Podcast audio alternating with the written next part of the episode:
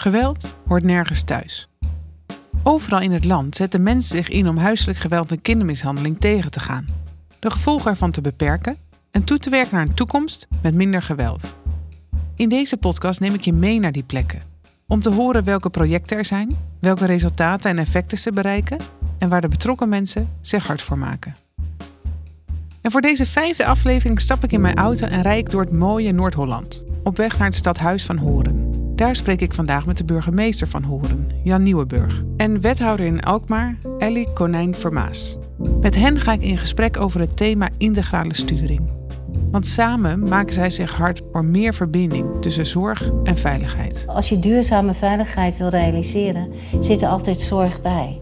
Maar voordat we ingaan op hoe zij die verbinding via de bestuurlijke commissie Zorg en Veiligheid aanjagen en vormgeven, wil ik eerst even stilstaan bij wat er nou bedoeld wordt met de term integrale sturing. Want tijdens mijn voorbereiding van dit gesprek las ik het volgende. De problematiek van huiselijk geweld en kindermishandeling is complex. Naast het feit dat er altijd meerdere betrokkenen zijn, slachtoffer, pleger, getuige, etc., spelen er ook meestal problemen op meerdere gebieden. En dat betekent dat er vaak veel professionals betrokken zijn, zowel vanuit de zorg als vanuit veiligheid. Denk bijvoorbeeld aan hulpverleners, maatschappelijk werk, maar ook de politie en soms reclassering. En we vragen hen te kijken naar zowel het slachtoffer, de pleger, man, vrouw, kind, en naar concrete situaties waarin de onveiligheid zich voordoet. Ze moeten daarin gezamenlijk beslissingen nemen. De betrokken partijen werken in afzonderlijke ketens en voeren dit werk uit vanuit verschillende wettelijke kaders en beleid. Kortom, de twee werelden van zorg en veiligheid. En hoe er aan die samenwerking tussen zorg en veiligheid in regio Noord-Holland-Noord gewerkt wordt, daarover ga ik dus in gesprek. Want waarom is deze verbinding volgens Jan en Ellie, ik mocht Jan en Ellie zeggen, nou zo belangrijk? Toen ik uh, eh, 4,5 jaar geleden aantrad als burgemeester van Hoorn, dat uh, ik zelf als burgemeester ook wel met heel veel situaties te maken kreeg waarbij ik bedacht en zag dat ook repressie niet het beste antwoord was op de dingen die we deden. En uh, als je kijkt vanuit veiligheid, komt het daar vaak wel op neer. Uh, bijvoorbeeld in de inbewaringstelling is typisch zoiets. Hè, dat je mensen tegen hun zin of tegen hun wil uh, een regime oplegt van gedwongen opsluiting. Dat gebeurt, dat is de rol van de burgemeester. Dat daar vaak toch een hele wereld achter zit. Waarin je vooral veel meer aan die voorkant moet zitten. Veel meer het nadruk moet leggen op, op zorg, om te voorkomen dat het gebeurt. Nou, en we zien gelukkig dat uh, burgemeesters en wethouders steeds meer en beter met elkaar samenwerken. Zeker als het gaat om hun verantwoordelijkheid voor de veiligheid, openbare orde en veiligheid. En de zorg waar wethouders verantwoordelijk zijn. Ja, dat die samenwerking echt cruciaal is om dingen te bereiken. En als wethouder heeft Ellie onder andere jeugd en jeugdhulp in haar portefeuille. Hoe ziet zij vanuit haar rol die verbinding tussen zorg en veiligheid? Voor mij is zorg en veiligheid altijd al een combinatie geweest, ook vanuit Veilig Thuis. Dan zie je ook wel, als je duurzame veiligheid wil realiseren, zit er altijd zorg bij. Dus het is zo vanzelfsprekend, zorg en veiligheid. En, uh, maar je moet die stap met elkaar maken. En dat is het mooie van Noord-Holland-Noord. Dat hebben we gedaan. Als bestuurders zien zij het als hun taak om randvoorwaarden te creëren, zodat alle politieagenten, zorgverleners, begeleiders, rechters en alle anderen die zich inzetten in het voorkomen en stoppen van huiselijk geweld en kindermishandeling hun werk samen goed kunnen doen. En dat in en tussen alle gemeenten in de regio Noord-Holland-Noord. En dat zijn dus alle 18 gemeenten van Uitgeest tot aan Texel. En daarvoor is het dan weer essentieel dat de bijbehorende organisaties en verantwoordelijken met elkaar afstemmen. En dat kan in de commissie Zorg en Veiligheid, waarin burgemeesters en wethouders, Openbaar Ministerie, politie, GGD en de veiligheidsregio plaats hebben. Maar waarom is die afstemming juist op bestuurlijk niveau, met een regionaal bereik, zo belangrijk? Uh, wij hebben vanuit onze bestuurlijke rol gewoon het overzicht over wat er dan speelt. En gelukkig worden wij heel goed geïnformeerd, ook door de mensen die vol passie op die beide domeinen hard aan de slag zijn. Maar zien wij vanuit ons perspectief ook dat er uh, vooral ook mensen tussen, tussen, nou ja, hamer, tussen hamer en aanbel terechtkomen. Of tussen wal en schip terechtkomen. Kunnen we hier op deze schaal met elkaar samenwerken om ervoor te zorgen dat we problemen voorkomen.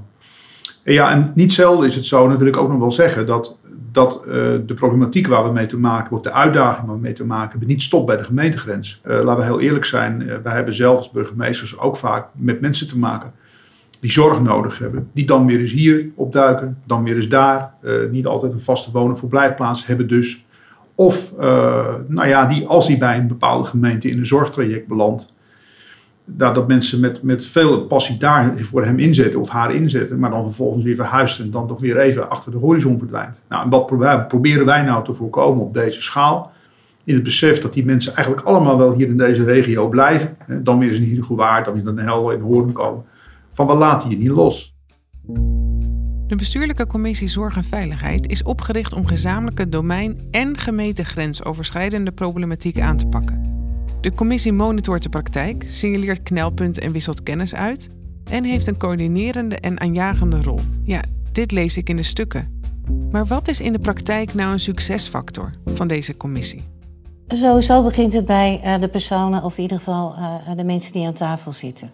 En je hebt uh, samen één doel. En daar ben je het met elkaar over eens. Daar is nooit discussie over. Dus ik denk dat het ook vaak naar elkaar luisteren is. Naar elkaar luisteren. Uh, uh, ook eens terugkijken in een casus van hoe is het nu gegaan. En uh, niet wijzen van het was fout bij jou of die ketenpartner heeft het laten liggen. Nee, gezamenlijk die verantwoordelijkheid voelen. En daar, ja, met name elkaar leren kennen. is ook belangrijk. En daar wordt ook wel vanuit de commissie veel op geïnvesteerd. Je zit als gelijkwaardige partner aan de tafel in de commissie, of je nou burgemeester bent of wethouder of van, van een ketenpartner. Er is een vertrouwensband, dat merk ik ook wel heel erg. Dat maakt niet uit wat je inbrengt of wat je. er wordt toch altijd wel naar je geluisterd. En dat luisteren naar elkaar als bestuurders, dat vinden bestuurders moeilijk. Dat vind ik ook wel eens moeilijk. Ah, dat maakt mij nieuwsgierig. Wanneer is dat dan moeilijk? Als ik dan voor mezelf spreek, luister moeilijk omdat ik een oplossing ergens voor wil hebben. En dan wil ik dat zo snel mogelijk. He, als wethouder zorg, als het gaat over de jeugdhulp. En dan, uh, uh, en dan is het wel, dan wil je ook direct dat iedereen daarop reageert. En uh, dan moet je soms ook wel eens even goed naar elkaar luisteren of het nog eens uitleggen. Dus wat je ook wel ziet in de commissie Zorg en Veiligheid, als we het hebben over bijvoorbeeld geweld wordt nergens thuis dan krijgen we, krijgen we ook daar de mogelijkheid om te presenteren. Dan wordt er ook geluisterd. Dan uh, momenten daarvoor nemen om een toelichting te geven. Dus niet een kwartiertje dat punt op de agenda en jongen, jongens en meiden weer door met elkaar. Je moet de tijd ervoor nemen. En als er tijd is, dan ga je ook naar elkaar luisteren. Het is dus niet alleen maar een formeel overleg met besluitpunten. Maar als je kijkt naar wat we doen met elkaar, gaat het vooral ook om zoals Ellie zegt, luisteren, maar ook wel even wat verdiepen. Uh, een van de initiatieven die nu genomen wordt, maar dat is lastig in coronatijd, want we hebben als bestuurders natuurlijk ook een voorbeeldrol, is dat we echt ook op bepaalde locaties gaan kijken bij onze partners. Gewoon eens een dag meelopen. We zijn als, als bestuurders natuurlijk heel erg geneigd om vaak over situaties te praten. Maar uh, het biedt ons ook een enorme kans als bestuurders ook vooral met te praten. En we hebben natuurlijk ook met elkaar in, inzichtelijk gebracht. Ellie is daar ook vooral mee bezig geweest en heeft dat ook echt goed op de agenda gezet. Is wat voor lappendeken we eigenlijk hebben aan bestuurlijke overleggen. Hoeveel energie er wel niet weglekt. Nou, dat is echt een probleem met elkaar. Dat hebben wij met elkaar georganiseerd. Ook soms met de beste intenties. Want we zijn gewoon aan het werk al jarenlang. Maar nogmaals, wij hebben vanuit ons beeld goed overzicht in hoeveel ambtenaren zitten er nou waar aan tafel. En is dat niet een beetje dubbel? En Ellie ligt toe hoe het haar als wethouder helpt om deel te nemen aan deze commissie en om advies te kunnen vragen. Ja, en het mooie van een commissie is ook als je kijkt naar de visie van geweld wordt nergens thuis, die in 18 gemeenten dan uh, vastgesteld uh, uh, is. Die hebben we ook gedeeld in de commissie Zorg en Veiligheid. Weet je, dan ben ik ook wel een beetje trots als wethouder dat dan zo'n commissie zegt van nou joh, wat een mooi verhaal. En uh, we doen nog een aanbevelingen bij. Dat, dat, dat geeft kracht. Mm. En, uh, en dat doe je samen. En daarbij is één kenmerk van de commissie ook wel heel belangrijk. Uh, mandaat is wel, denk ik, een van de belangrijkste zaken. Dat je daar wel zit om, om ook knopen door te hakken af en toe. En het idee is dat de commissie er voor langere tijd is. Ook als het programma Geweld wordt nergens thuis volgend jaar afloopt. Als het project op een gegeven moment of het programma eindigt, ja, dan moet je het toch ergens borgen. Want het stopt nooit. En dan is het mooi dat je in ieder geval, daar ga ik vanuit, die commissie Zorg en Veiligheid hebt. Want dat zijn de afspraken. Wat zouden andere regio's van Noord-Holland-Noord kunnen leren? Het heeft ook heel erg te maken met gunnen. En het besef dat, we, dat je eh, het als gemeente niet eh, alleen kunt. Eh, als je daar ook in een jaar ook wat succes op kan, kan boeken. En dat collectief met elkaar deelt. Ja, laat je ook zien dat je het niet voor niks bent. Want dat is denk ik ook belangrijk. Er wordt in Nederland al genoeg vergaderd. maar ik wil bij deze zeggen dat wij deze structuur niet voor niks hebben opgezet. Om ook te laten zien dat het zin heeft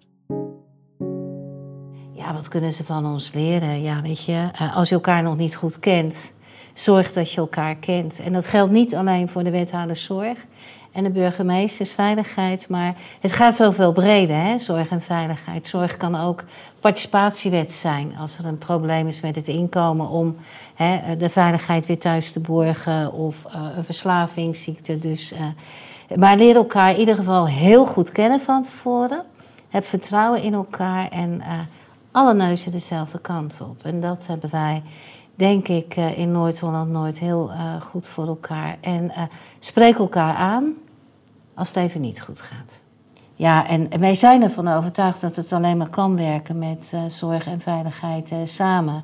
En ik heb me wel eens afgevraagd waarvoor staat zorg nou voor op? In onze commissie, zorg en veiligheid. Maar het begint natuurlijk altijd aan de voorkant. Als je aan de voorkant wat Jan ook zegt, erbij wil zijn voordat je uh, vanuit veiligheid de repressie echt neer moet zetten. Want die is soms ook gewoon noodzakelijk. Dit was aflevering 5 van de podcast Geweld hoort nergens thuis. Op de website www.geweldnergensthuis.nl lees je meer over het landelijke programma en regionale initiatieven en projecten. Ik ga de komende tijd nog vaker op pad voor het programma Geweld hoort nergens thuis. Ben je benieuwd naar de volgende afleveringen? Abonneer je dan even op deze podcast en je krijgt vanzelf bericht als de volgende aflevering online is. Of link even met mij, Merel Stijnweg, via LinkedIn. Daar post ik ook alle afleveringen. En mocht je nog iemand kennen voor wie deze aflevering ook interessant is, stuur het vooral door. De muziek en mixage van deze podcast wordt gedaan door Bram Kniest. Fijne dag nog!